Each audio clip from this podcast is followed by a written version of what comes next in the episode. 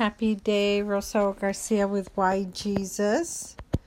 Hoping that you are having a great day and that you are feeling the sunshine more than you have previously, and that you are finding yourself smiling and feeling grateful about your family and loved ones and about just being alive and knowing that you are a child of God. So glad to be here with you once again. We're still on the countdown to Christmas. It is now December 19th. So we will be going into Luke chapter 19 and I um I'm excited that it looks like I will be able to finish this quest of sharing the 25 days or 24 chapters of Luke, counting down to Christmas um, with you guys. I'm excited because I want to say that this is the first time that I have been able to be so much more focused on my Savior during the Christmas season. And for that, I am incredibly grateful to be able to have maintained a little more focus on the um, true meaning of the season. So excited to read this chapter with you. So let's start. Luke chapter 19. Jesus came to save souls. He gives the parable of the pounds. He rides in triumph in triumph into Jerusalem, weeps over the city, and cleanses the temple again. And Jesus entered and passed through Jericho. And behold, there was a man named Zacchaeus which was a chief among the publicans, and he was rich. And he sought to see Jesus, who he was, and could not for the press, because he was little of stature. And he ran before and climbed up into a sycamore tree to see him, for he was to pass that way. And when Jesus came to the place, he looked up and saw him and said unto him, Zacchaeus, make haste and come down, for today I must abide at thy house. And he made haste and came down and received him joyfully. And when they saw it, they all murmured, saying that he was gone to be a guest with a man that was a sinner. And Zacchaeus stood and said unto the Lord, Behold, Lord, I have the half of my goods I give to the poor, and if I have taken anything from any man by false accusation, I restore him fourfold. And Jesus said unto him, This day is salvation come to this house, for so much as he also is a son of Abraham. For the Son of Man is come to seek and to save that which was lost. And as they heard these things, he added and spake a parable, because he was nigh to Jerusalem, and because they thought that the kingdom of God should immediately appear. He said, therefore, a certain noble man went into a far country to receive for himself a kingdom, and to return. And he called his ten servants, and delivered them ten pounds, and said unto them, Occupy till I come. But his citizens hated him, and sent a message after him, saying, We will not have this man to reign over us. And it came to pass that when he was returned, having received the kingdom, then he commanded these servants to be called unto him, to whom he had given the money, that he might know how much every man had gained by trading. Then came the first, saying, Lord, thy pound had gained ten pounds. And he said unto him, Well, well, thou good servant, because thou hast been faithful in a very little, have thou authority over ten cities. And the second came, saying, Lord, thy pound had gained five pounds. And he said likewise to him, Be thou also over five cities. And another came, saying, Lord, behold, here is thy pound, which I have kept laid up in a napkin. For I feared thee, because thou art an austere man. Thou takest up that that thou layest not down, and reapest that thou didst not sow. And he said unto him, Out of thine own mouth will I judge thee. Thou wicked servant, thou knewest that I was an austere man, taking up that I laid down now down that I laid not down, and reaping that I did not sow. Wherefore then gavest not thou my money into the bank, that I may my coming I might have it required mine own with usury? And he said unto them that stood by, Take from him the pound, and give it to him that hath ten pounds. And they said unto him, Lord, he hath ten pounds. For I say unto you that unto every one which hath shall be given, and from him that hath not, even that he hath shall be taken away from him. But those enemies which would not that I should reign over them, bring hither and slay them before me. And when he had thus spoken, he went before ascending up to Jerusalem. And it came to pass that he was a come nigh by Bethphage and Bethany at the mount called the Mount of Olives.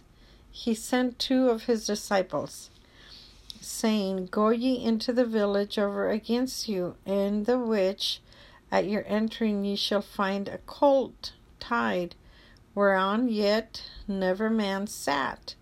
Loose him and bring him thither. And if any man ask you, Why do you loose, the, loose him?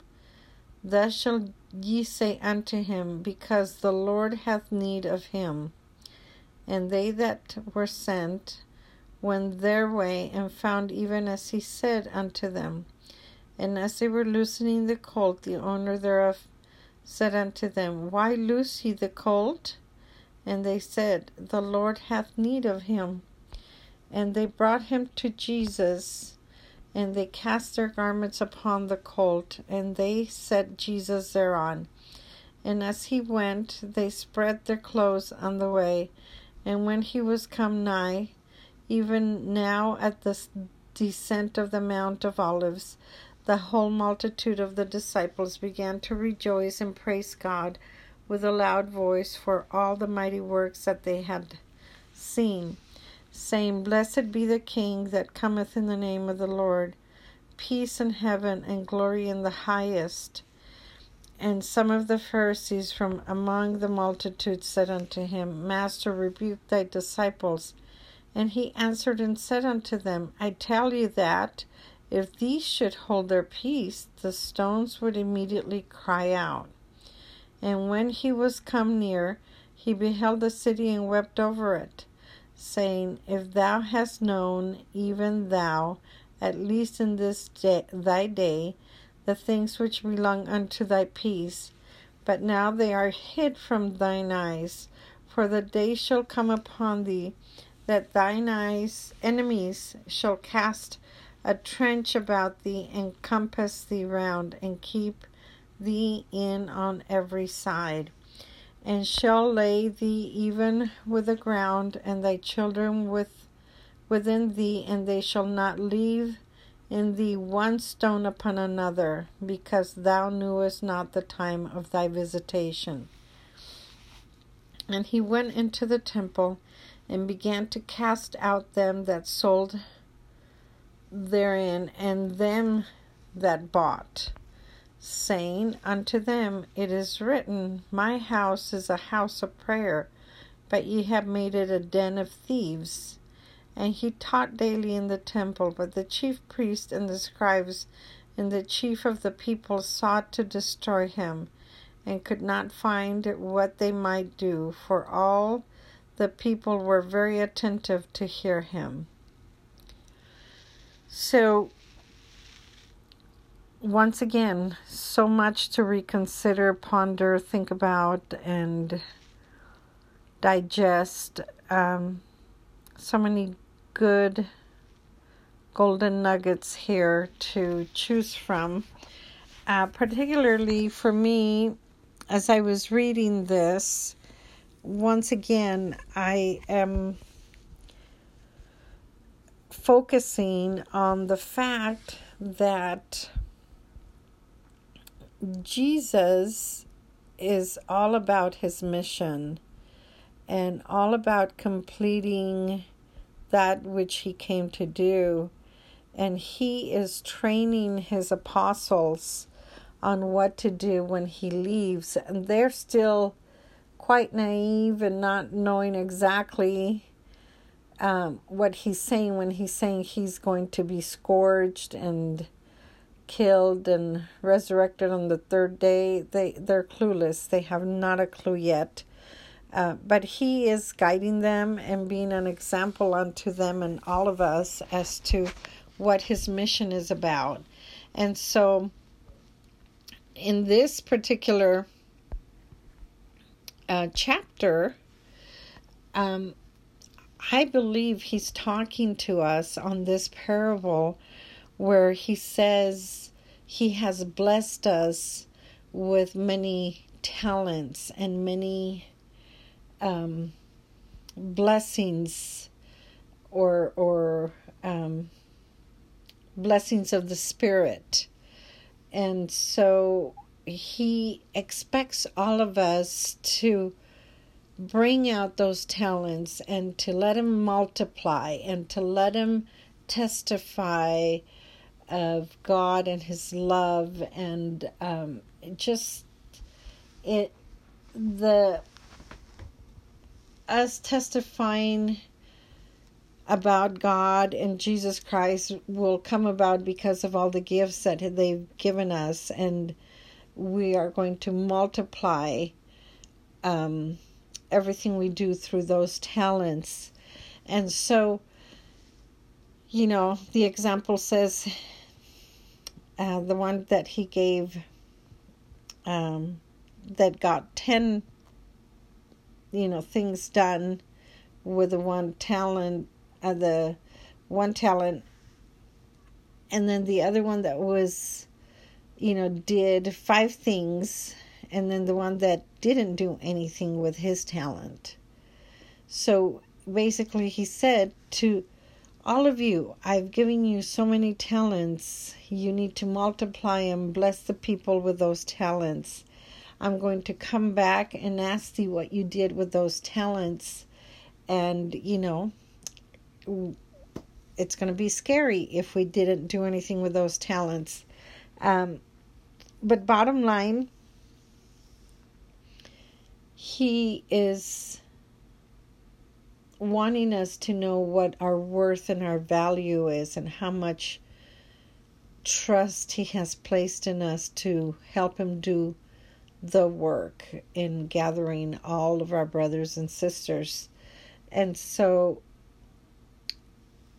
I hope that we will all rise to the occasion and not be the, like the unprofitable servant who didn't do anything with his talent because he knew that he was going to come back and ask for it and was not willing to take a chance at losing that, knowing that he was going to have to give that back.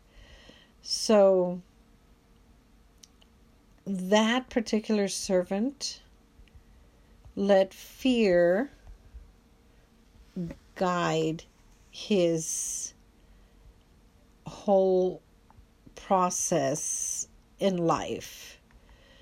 Uh, he did not get much out of life because he never used that talent. He didn't even do as much as taking it to the bank and letting it gain interest rate. and so, you know, I, I guess God is trusting us to know that through our talents and through the things He has blessed us with, we could live a plentiful, uh, joyful life and be able to help all those around us. And uh, if we don't do that, it's not because He didn't allow us, it's because we were too afraid to develop that talent into something greater. And so that's what I got out of that parable. And then um, the reoccurrence of the fact that the Pharisees always, always point the finger at him for, um, you know, having, sitting down to have um, a meal with what they call a so called sinner. And once again, he rebukes them and tells them, hey, um, I've come in to find that which was lost. And so he keeps reaffirming what his mission is. And it's sad to see just how jealous and greed uh, from those around him uh, because he is so much greater than they are that they seek to destroy him he's not making them feel any less. They are because they are just evil in seeking to find fault with him, to destroy him. And so I guess we will always have those people around us that are evil and always trying to point the finger at everyone and everything that we do wrong and how big of a sinners we are. Um, and and those people if we choose to believe them they will make our life miserable. But that's where we have to use our talents and overcome and and share those talents or the love of God with other people. And so I love that he always focuses on that. And then this is probably one of my favorite parts uh, is where uh, his entry into Jerusalem um, symbolizing, you know, the king uh, has come to his own house and um, and you know he was received by some people and by his apostles and it was just a triumphal entry. And then um, he wound up casting out the money exchangers because he, you know, it was the temple, and he said they had made the temple a house of thieves. And so Jesus uh, will not look at us um, well as he did the exchangers if uh, we